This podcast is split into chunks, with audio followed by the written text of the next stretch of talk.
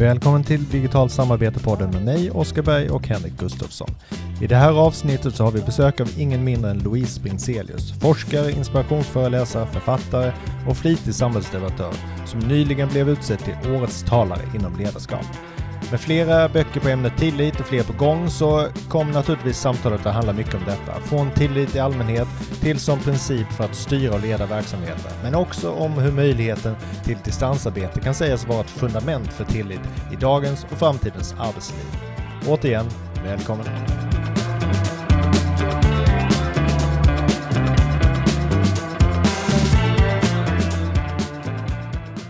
Hej och välkomna till Digitalt samarbete-podden. Idag har vi fin besök igen. Eh, den forskare, inspirationsföreläsare, författare och samhällsdebattör. Och senast också årets talare inom ledarskap. Stort grattis och hjärtligt välkommen Louise Brinselius. Varmt tack. Du har ju väldigt många järn i elden förstår man när man eh, läser på lite om vad du sysslar med och tittar på din bakgrund. Men hur ser en vanlig dag eller arbetsvecka ut i ditt liv Louise?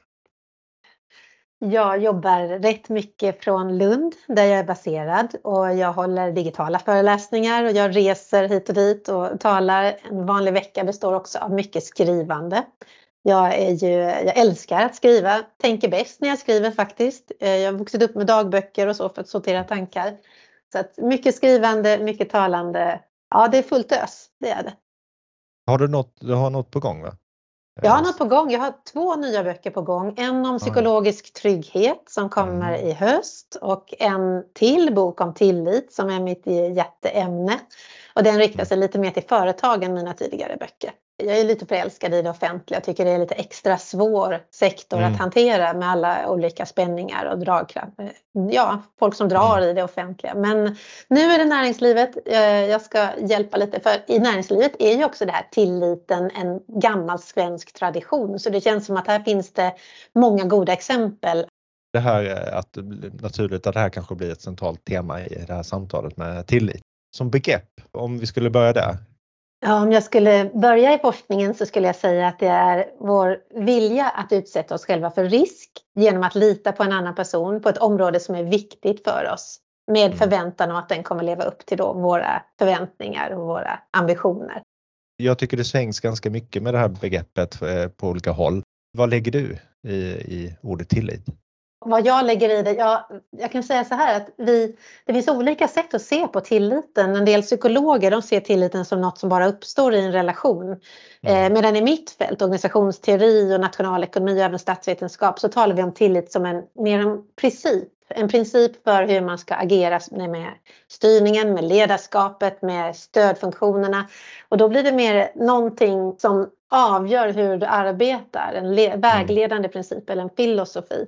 Och det är mm. det här som jag brukar trycka på och betona. Det här gäller inte bara ledarskapet utan också styrsystemen i verksamheten. Och då antar jag att du tycker det är viktigt med tillit eller? jag tycker det är kanonviktigt. Var, varför, varför är det viktigt? Ja, men det är så här att tilliten har varit väldigt utmanad under senare år med de styrsystem som har uppstått. Vi har fått ett ledarskap som är påverkat mycket från de anglosaxiska länderna, bland annat England men även USA där man har en mer auktoritär syn på ledarskapet och hur det ska utövas. Medan Sverige har traditionellt lyssnat mycket mer på medarbetarna. Man har sökt samförstånd och vi har Saltsjöbadsandan och det här. Så att jag tycker att vi behöver veta att vi har något guld i våra verksamheter här som vi, ja men, vi måste vara medvetna om det för att kunna värna om det. Men du nämner det här begreppet eh, psykologisk trygghet. Är det synonymt med tillit eller har det en annat, ett annat perspektiv? De hänger jättenära ihop. Man kan säga att tilliten syftar till psykologisk trygghet. Om man visar tillit till andra då kan de känna sig trygga med att säga sin åsikt, säga om de är osäkra, om de gör misstag. Man kan våga blotta sig om man känner att man är i en miljö där man har tillit, där man får mm. tillit från andra och visar tillit själv. Ja, men jag har en illustration eh, bara för att illustrera tillit. Jag tror den finns i boken med att man fångar någon, liksom man får falla handlöst bakåt. Att göra det första gången, då måste man ha någon tillit. Det är en felaktig eh, bild av det. Just det Oskar brukar jag ibland ta som ett exempel på, på den dåligt. nej, men, nej, inte egentligen dåligt, men det är en liten eh, snävare syn på tillit. Ja. Så att den är inte dålig, utan det är ju en övning med sitt värde. Att jag säger så beror på att jag vill att man ska vidga perspektivet och mm. se att tilliten inte bara handlar om något så enkelt som, som förhållningssätt, det relationella, utan mm. att det mm. också handlar om det strukturella i organisationer. Och det gör jag därför att det har funnits en tendens under många år nu att man kommer ut, eh, man skickar in en föreläsare i verksamheten och så ska de göra sådana här enkla övningar eller man bygger lego eller man trillar i famnen. Och sen ska saken vara klar med ledarskapet. Mm. Eh, medan jag betonar mycket med förutsättningarna med hur strukturerna ser ut. Har medarbetarna stöd från cheferna eller från stödfunktionerna? Hur ser processerna ut? Hur ser rapporteringen ut? Allt det där. Så att, nej, men du har inte alls mm. fel utan det finns ju som en del, men den är lite mindre. Jag tänker det finns en koppling här till hur vi tänker på samarbete. Mm. För samarbete är ofta någonting som man ser just i det här teamet eller gruppen. Liksom. Men vi jobbar ju också med de mer strukturella delarna här. Vad behöver det finnas för förutsättningar på plats för att skapa en mer samarbetsorienterad kultur, att det här tvärfunktionella funkar och så vidare. Och då är det svårt när perceptionen eller uppfattningen av samarbete, ja men det är det här att vi träffas i ett team.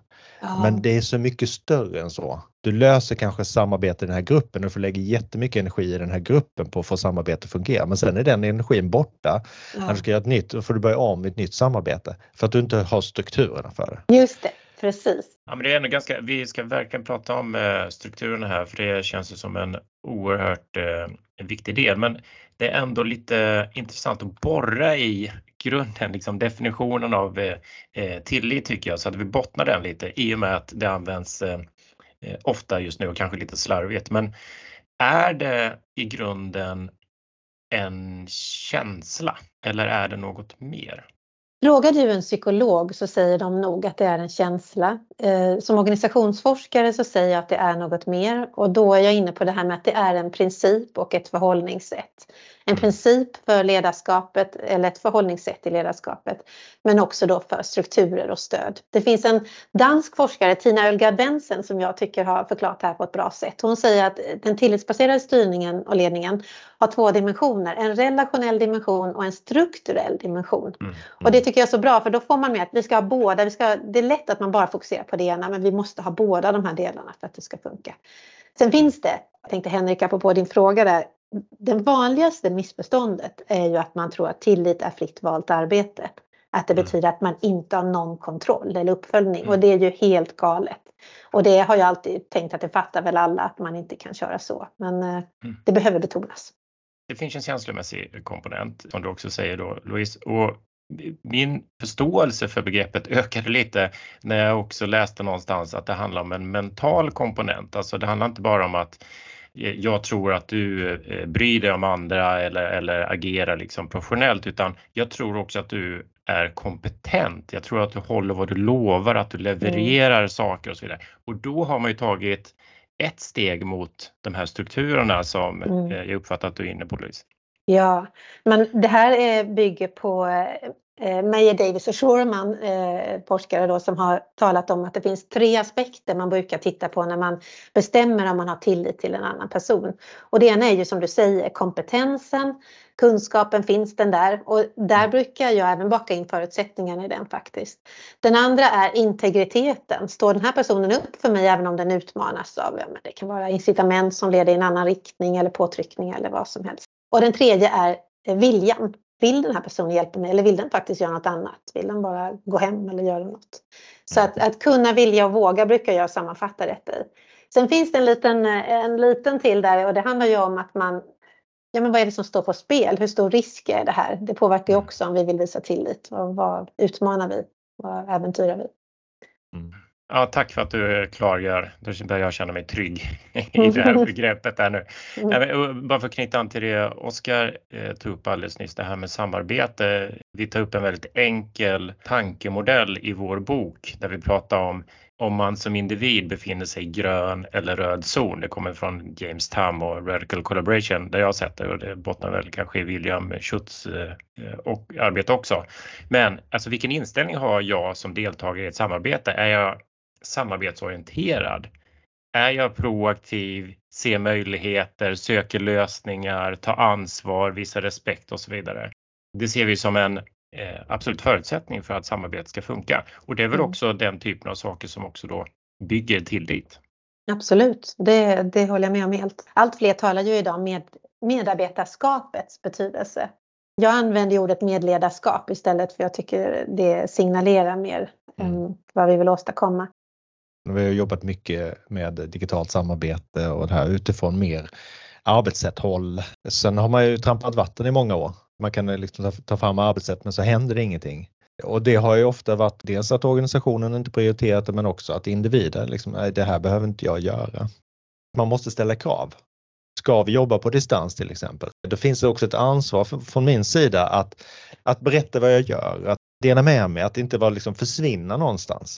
Då blir det naturligtvis så att man känner mindre till I alla fall så känner jag. Jo men verkligen och man kan säga att det skifte vi står i nu det är ju att man innan så skulle man kanske bara sagt att men man pekar med hela handen och säger att men så här ska du jobba och så behöver vi göra ibland.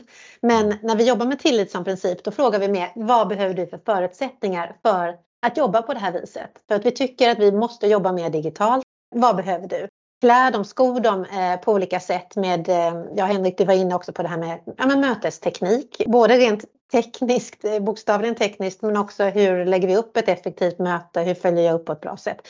Så att vi frågar vad behöver du och inte bara pekar. Den, eh, mm. Men jag förstår frustrationen för jag var ju själv med i IT-boomen vid mm. millenniumskiftet och eh, vi trodde det skulle hända direkt och nu är vi över 20 år senare pandemin då blev ju som en, nu kunde vi helt plötsligt. Så då, då, var det inte så svårt. Sen visade det sig att ja, vissa saker är svårt. Alltså att, att förändra sina arbetssätt, att förändra sina beteenden är svårt. Det är många som inte gjort det ändå. Hur ska jag bete mig för att vi ska samarbeta bättre som grupp och som organisation? Och då är det kanske saker som är lite obekväma. Men jag tycker det, det är onödigt att lägga tid på att berätta vad jag gör. Ja, men det behöver gruppen veta. Om mm. gruppen vet det så kan ni samarbeta bättre. Då vet andra när, vad de ska göra och när. Och så småningom kan det också innebära att du kommer i kontakt med andra och du får ta tag i information och kunskap och så vidare. Så mycket handlar om att förklara det här att du är på en arbetsplats för att samarbeta med andra. Allting tycker jag på något sätt faller tillbaka till det här med tillit. Jag tycker att distansarbetet är, nästan kan förstås som en proxy för tillit. Därför att det här är så grundläggande för arbetsplatserna och för hur, man, hur relationen mellan arbetsgivare och arbetstagare ser ut.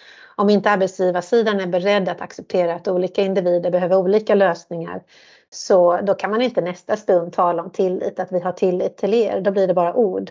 Så att mm. man kommer liksom inte runt den här, hur man än, jag märker att en del av verksamheten försöker runda den och säga men vi har tillit. Men samtidigt så kräver de att alla är på arbetsplatsen.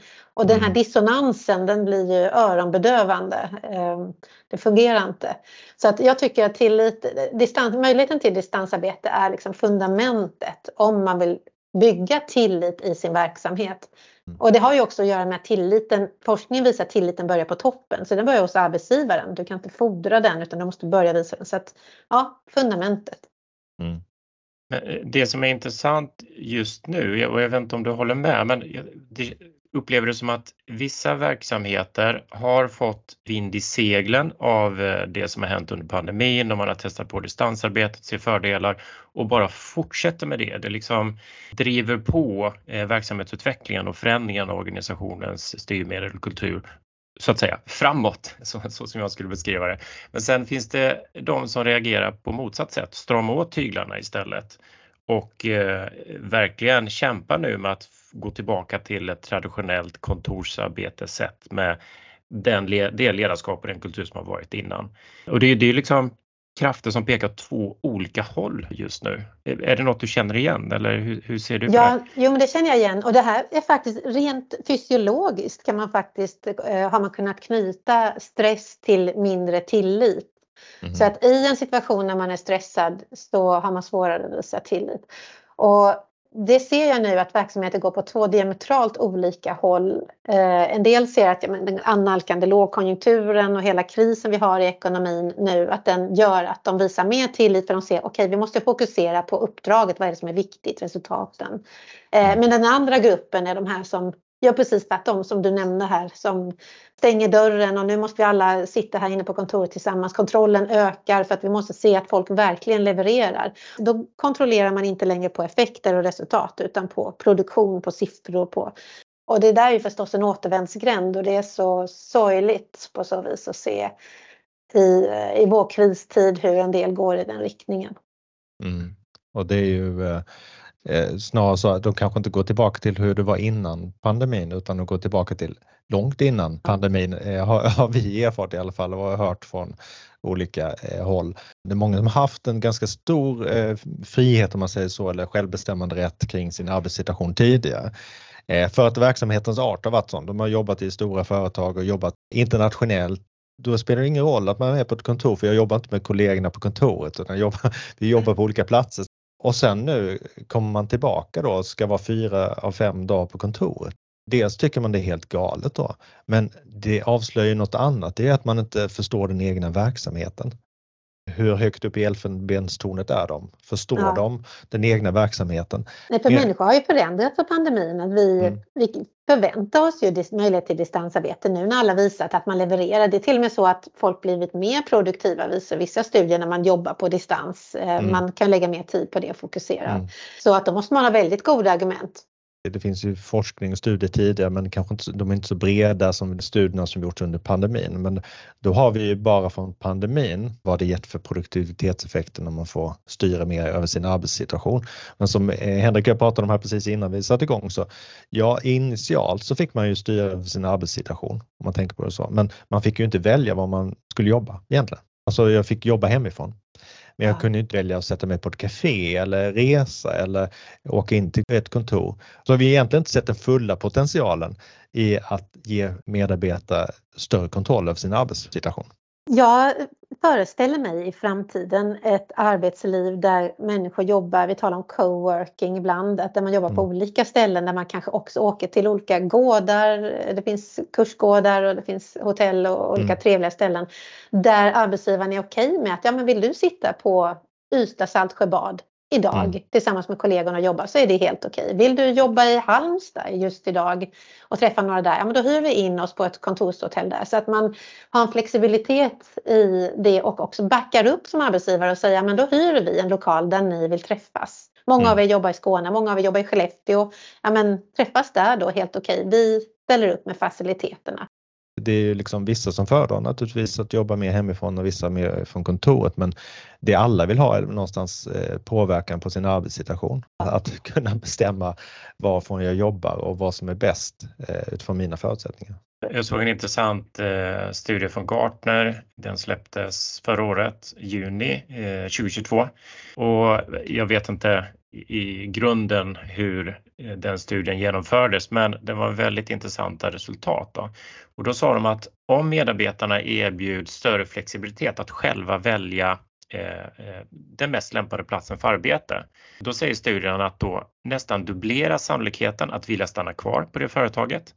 Stressen halveras och prestationsförmågorna dubbleras. Men det intressanta då, det är att de som har sett över hela arbetsmodellen, alltså inte bara gav möjligheten att välja var man skulle jobba till medarbetarna utan man lärde dem även att samarbeta lite mer medvetet och bättre och införde ett mer empatiskt ledarskap. Ja, då ökade sannolikheten att vilja stanna kvar trefaldigt. Stressen minskade trefaldigt men prestationen ökade fyrfaldigt. Och det. det var en intressant studie för att eh, man har inte ofta skilt så mycket på de sakerna. Det här är en fantastisk studie, den skulle jag önska att alla läste. Och det är också spännande det du säger nu med empatiskt ledarskap för att då pratar man mycket om antidiskriminering och empati och sådär. Men samtidigt då att kräva att alla är på arbetsplatsen när vissa människor mm. mår rent dåligt av det. För att vi är ju så olika och vi har olika vi har diagnoser med oss en del av oss och vi har, är några introverta och några är på olika sätt. Så att människor har olika ja, behov helt enkelt, ja. förutsättningar och behov. Och ska man visa empati då måste du se individen och anpassa till den. Ja. Det här är ett stort mysterium tycker jag. Jag försöker fortfarande liksom, vad säger man, wrap my head around det här med att alltså, det är så mycket självklarheter, liksom, tillgänglighet till arbetsplatsen för de som har svårt att, eh, ta sig till kontor, miljöeffekter, det du säger här att vi har olika förutsättningar, vissa är mer introvertlagda, vissa är extrovertlagda, vi har olika typer av arbetsuppgifter och så vidare. Ja, men då, då är ju flexibilitet något jättebra. Jag tror nästan att det här ordet lika behandling, att det har gått troll i det. För att ja. vi har blivit helt fixerade vid standardisering. Att alla mm. ska ha exakt lika enhetlighet i organisationsvärlden. Mm. Och det här är någonting man också behöver tala om samt kopplat till tilliten och distansarbetet och allt detta. Att vi alla behöver inte ha samma, ska inte ha samma, utan det kan vara mer rättvist och mer passande att man har efter behov. Sen finns det en utmaning i, man säger ibland i studier också att ja, men nyanställda till exempel, juniora mm. som inte har kunskap eh, om hur arbetet utförs. Att för dem kan, de kan betala ett pris för det här att kollegorna är på distans. Men mm. då handlar det också om från arbetsgivarsidan att organisera då eh, dagar när man är på kontoret eller liksom att lägga upp det på ett strukturerat sätt. För att man bara sitter bakom stängda dörrar på kontoret behöver ju inte bidra till lärande. Nej, och, och det här med onboarding är väl ett väldigt bra exempel. Hur många organisationer funkar det verkligen bra i idag? Jag har ombordats till ett antal organisationer. Om man får datorn i tid, då är man nästan nöjd. Det är sällan det finns ett program eller att man har samordnat det här tvärs över liksom, de olika parter som ska vara inblandade. Så att strukturerna saknas ju ofta. De kommer inte automatiskt för att man är på samma plats. Intressant att du nämner exemplet där, men lärande beror ju på hur man gör det. Alltså det sker ju inte av sig själv. Och det är väldigt många nu som tar som argument bland de ledande personer som säger att medarbetarna måste tillbaka till kontoret, att vi kan inte vara kreativa på distans. Vi kan inte bygga eh, kultur på distans utan eh, det, vi måste ha kontoret till det. Men då vill jag fråga dig Louise, vad är egentligen det är väl processer även det, kreativitet och hur man bygger kultur. Är det, är det nödvändigtvis en plats eller är det ens en plats? Nej, det är absolut inte en plats och det är helt otroligt att de påstår det. Eh, titta på dagens kontor och säg mm. hur mycket kreativitet de väcker hos människor. Kontorslandskap med grå väggar och neutrala möbler och ingenting som signalerar någon värme, någonting spirituellt eller någonting. Eh, nej, kreativitet är inte en plats utan det här är en process. Och faktum är att många människor är mer kreativa när de är själva. Alltså man behöver inte alltid vara ett team för att vara kreativ. Och du kan vara mm. kreativ när du går ut med hunden för ni har en paus mellan möten eller i arbetet eller du, du sköter något annat, du fixar trädgården. Kreativiteten kan ju inte förutspås var den uppstår. Så därför är det väldigt naivt att påstå att kreativiteten kräver närvaro på arbetsplatsen. Sen behövs det förstås möten, så det är inte det jag menar, men eh, det här är en myt. Men eh, det används ändå som ett slagträ just nu. Eller? Men, kreativiteten. Inför öppen ridå, alltså av företagsledare på högsta nivå. Ja. Men de, de motiverar inte varför de anser att det är ett problem, men det används hela tiden. Och det, är väl, det kanske ja. avslöjar att de själva tycker att det är lite flummiga begrepp så de känner att de kan inte bli ifrågasatta. Alla vill väl ha kreativitet, alla vill väl ha kultur. Det, det värsta ja. tycker jag väl nästan är det jag nämnde för er tidigare att när en av de högre cheferna i ett svenskt bolag som jämförde människor med djur och sa mm. att människor är som djur, de vill vara tillsammans. Därför har vi bestämt att alla våra arbetstagare ska vara på arbetsplatsen och inte ja, jobba på Fråga hönsen i den här hönsfarmen eller kossorna i det här stallet ja, som mjölkas. Om, ja. det nu, om det nu är så. Jag tror att man, man vill vara fri. Mm. Jag tror att man vill kunna bestämma hur man lever sitt liv. Det, liksom, Verkligen. Liksom, det, mm. nej, det är hems, hemska metaforer som kommer nej. fram inför öppen ridå. Ja. Men det är liksom ingen som ställer kritiska motfrågor. Är det vi som ska ta det ansvaret? Eller... Jag tycker också det är för stor rädsla. Jag hade velat se forskare kliva fram mycket, mycket mer i den här debatten och ifrågasätta mm. de här påståendena som hörs från många håll. Jag tycker att eh, det hade jag önskat från akademin. Eftersom vi vet om att det finns forskning som ja, motsäger de här sakerna. Och nu ska jag säga att jag värderar er erfarenhet enormt högt. För jag tycker det ni träffar, alla kunder ni har, alla möten ni har, det, där kan ni också ge otroligt viktiga berättelser därifrån. Mm. Men eh, där tycker jag nog att konsultvärlden har verkligen klivit fram i den här debatten om distansarbete. Det är akademin som jag hade velat se mer av. Vi har också haft konsulter som kliver fram på ett... eh, Ja, på eh, fel sätt. Ja, på just fel det. sätt. Ja, så det där, vi. skäms, där skäms man ju lite som det. eh, konsult. Men det är en annan Just sak. det. Ja, jag tänkte inte på det. Nej, Vi ska Ja, inte gå vi, djupare vi det. släpper det debaclet har vi pratat om i Ja. flera avsnitt här innan. Men jag tänkte på det här med forskare också. Vi har ju faktiskt haft lite forskare som klivit fram ganska tidigt under pandemin och haft åsikter om distansarbete eller till exempel att eh, innovation kräver att man är på ett kontor och sådär. Men det kanske är forskare som har uttalat sig om något som de egentligen inte forskar om, vilket jag tycker har varit intressant. Men i och med att man är forskare så har man en naturlig pondus. Vissa då tycker att det är okej att tycka om andra frågor också.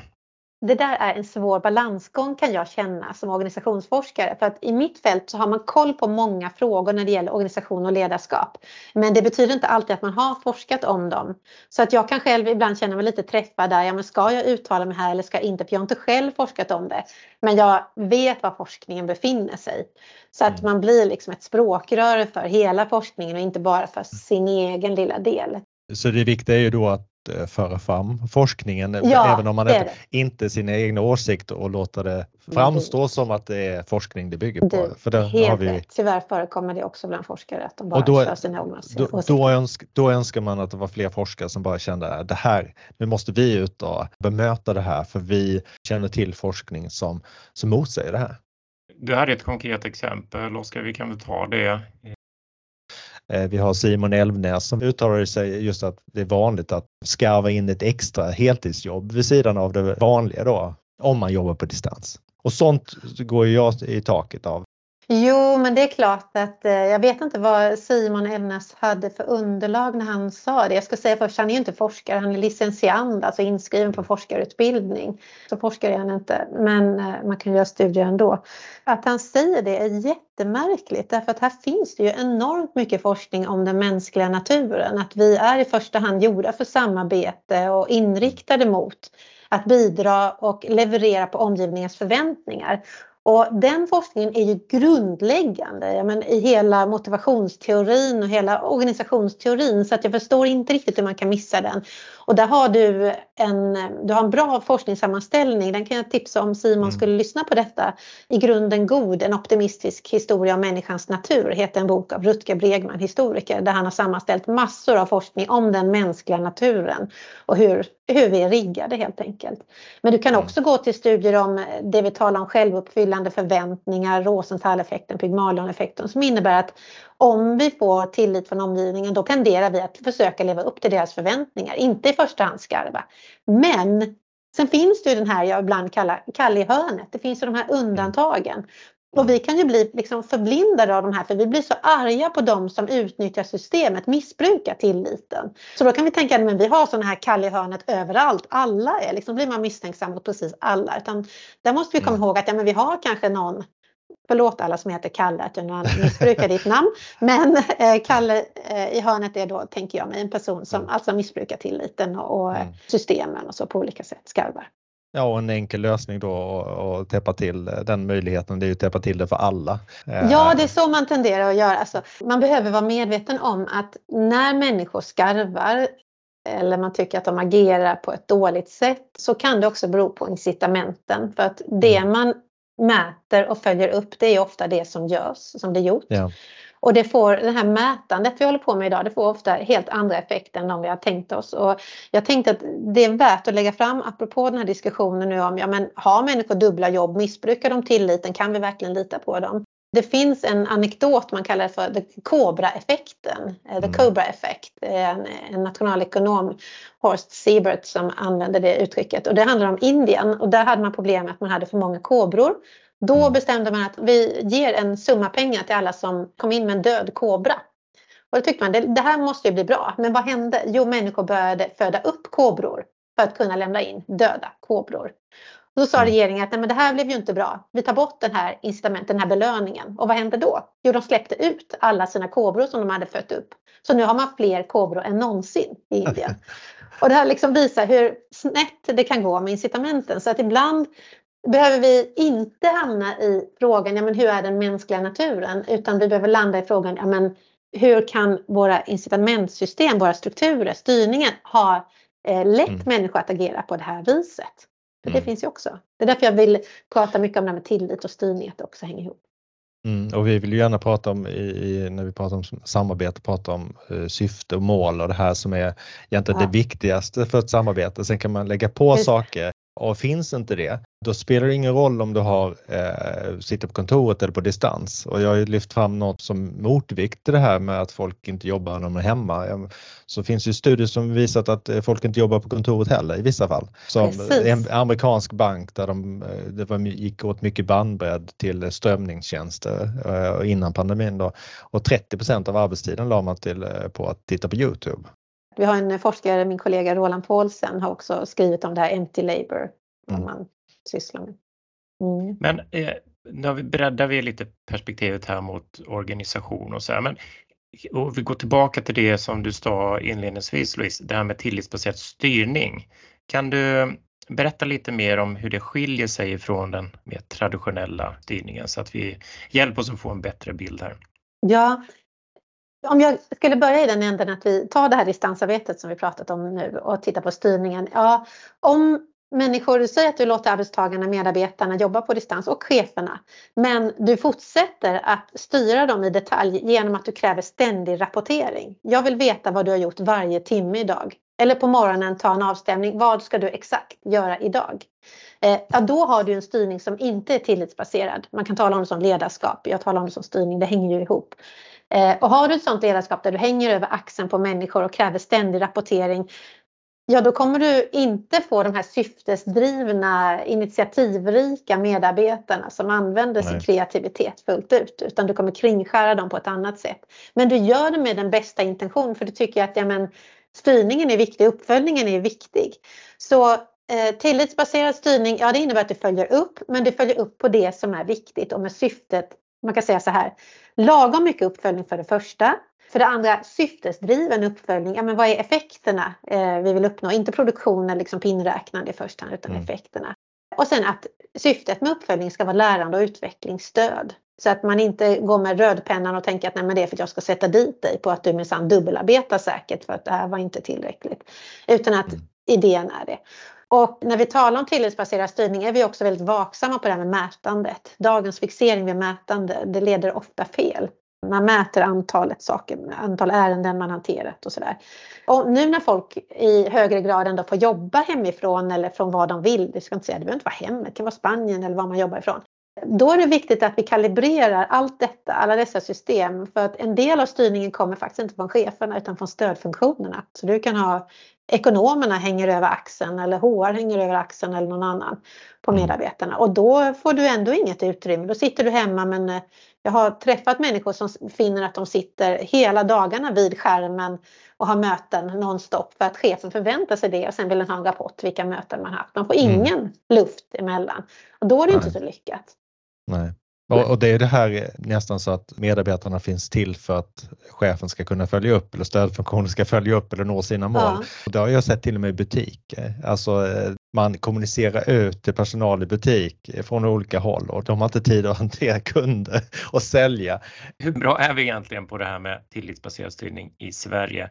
I en eh, föreläsning som jag tittade på på Youtube av dig så pratar om det svenska guldet Förklara gärna det begreppet och, och är det bara ja. enstaka företag som lyckas med det här eller är det något generellt i, i, som gäller svenska bolag?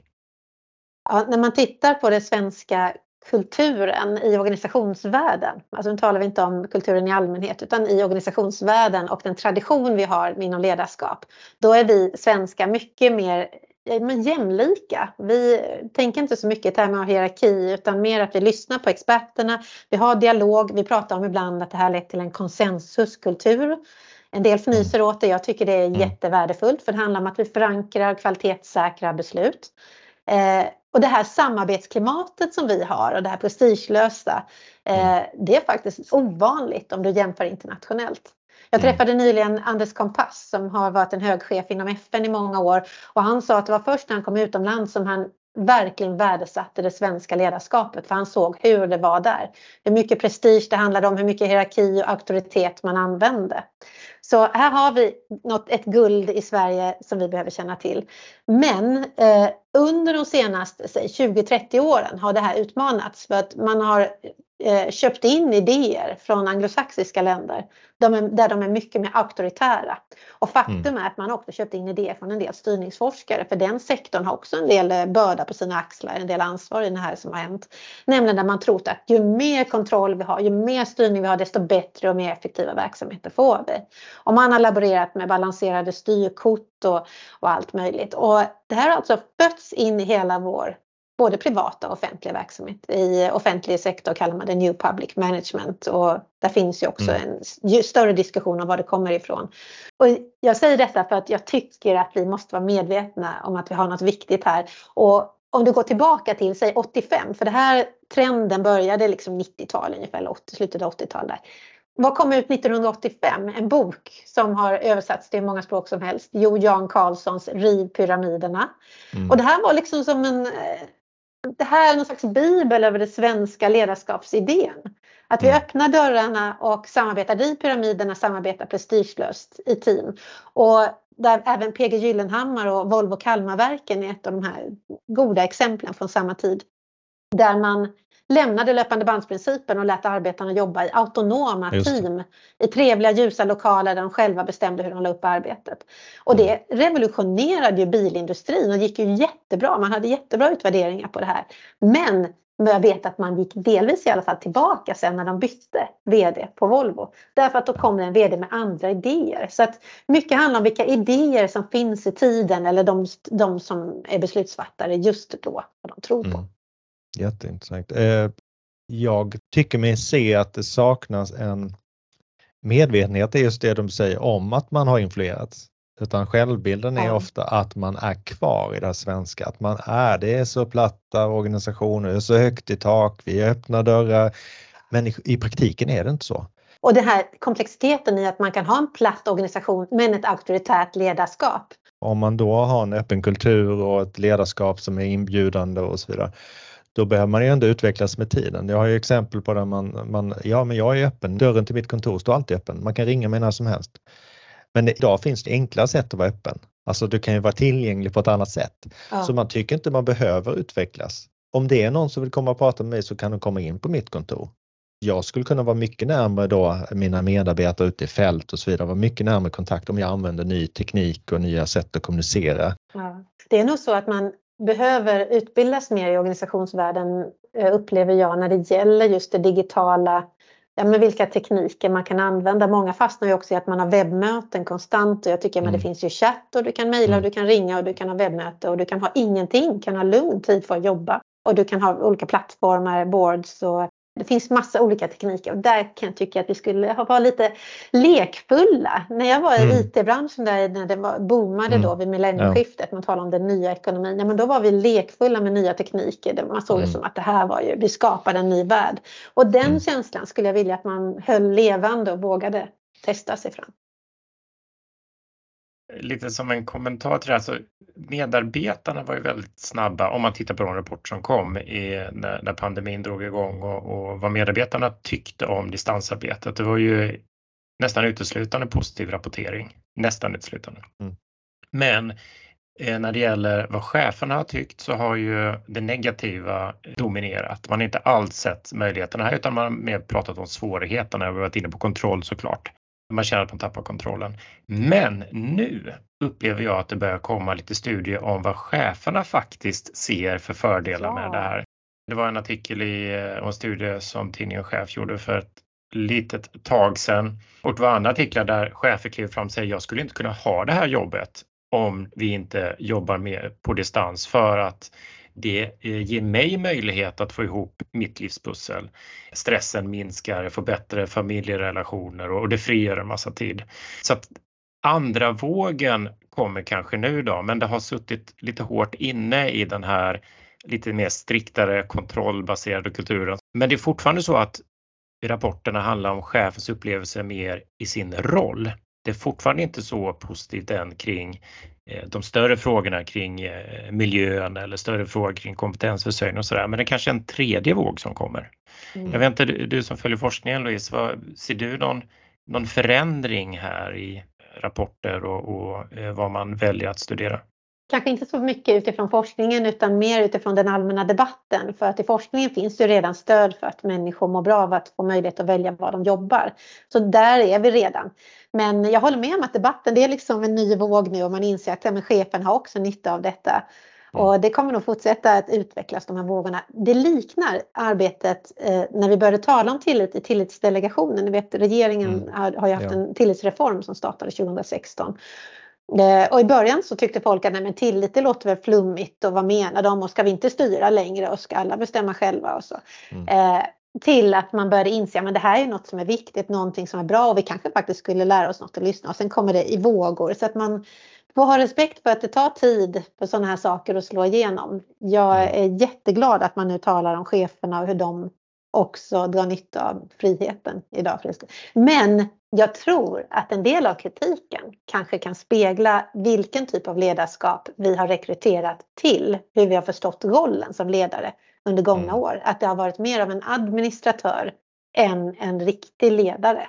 Auktoritet, inte legitimitet det kan bli väldigt intressant framöver. Jag är inte så eh, nyfiken på studier från pandemin och så där, utan mer det som de studier som sätts igång nu eller har satts igång efter restriktionerna hävdas. Så jag följer bland annat Nick Bloom på LinkedIn eh, som är professor i företagsekonomi vid Stanford University i USA och han är ju väldigt outspoken kring distansarbete och, och work from home och så vidare för att han forskar kring det. Då.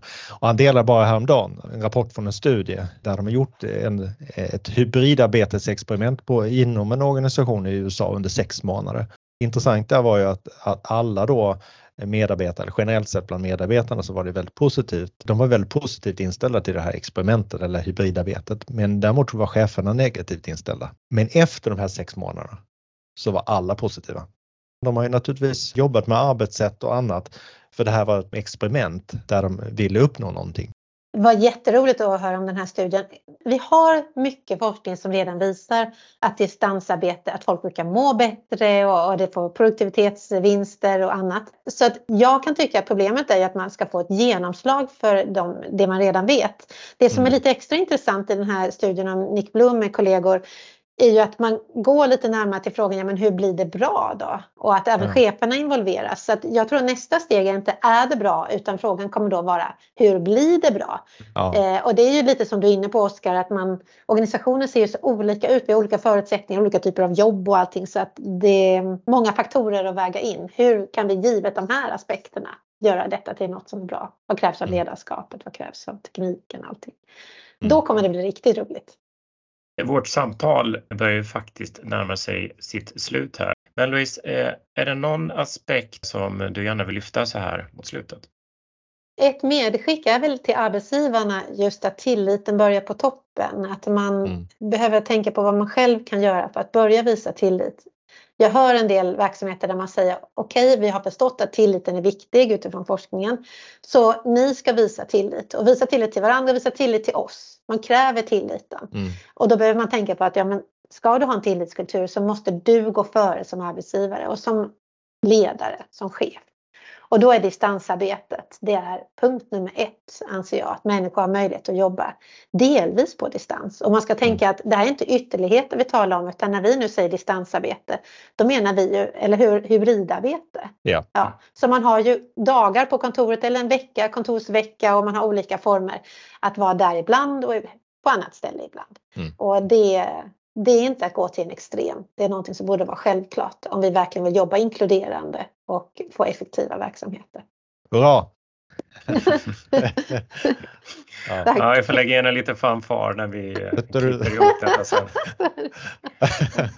ja, men, ja, men det, det summerar ju lite hela samtalet och lite kärnan i den eh, och eh, lyfter fram eh, de fantastiska möjligheterna som finns. Så att det kanske, det kanske var den bästa avslutningen vi kunde få Oskar, vad säger du? Ja, vi hade inte gjort det bättre själva i alla fall. Jag är bra på sådana här brandtal. Jag, bra, jag känner liksom att nu ska vi ut med högafflarna. Eller Nej, inte hög. ja. ja. Men vad härligt. Är ni nöjda med samtalet? Så här? Jätte, eh, jättenöjd med dina svar. Mm, ja, kul.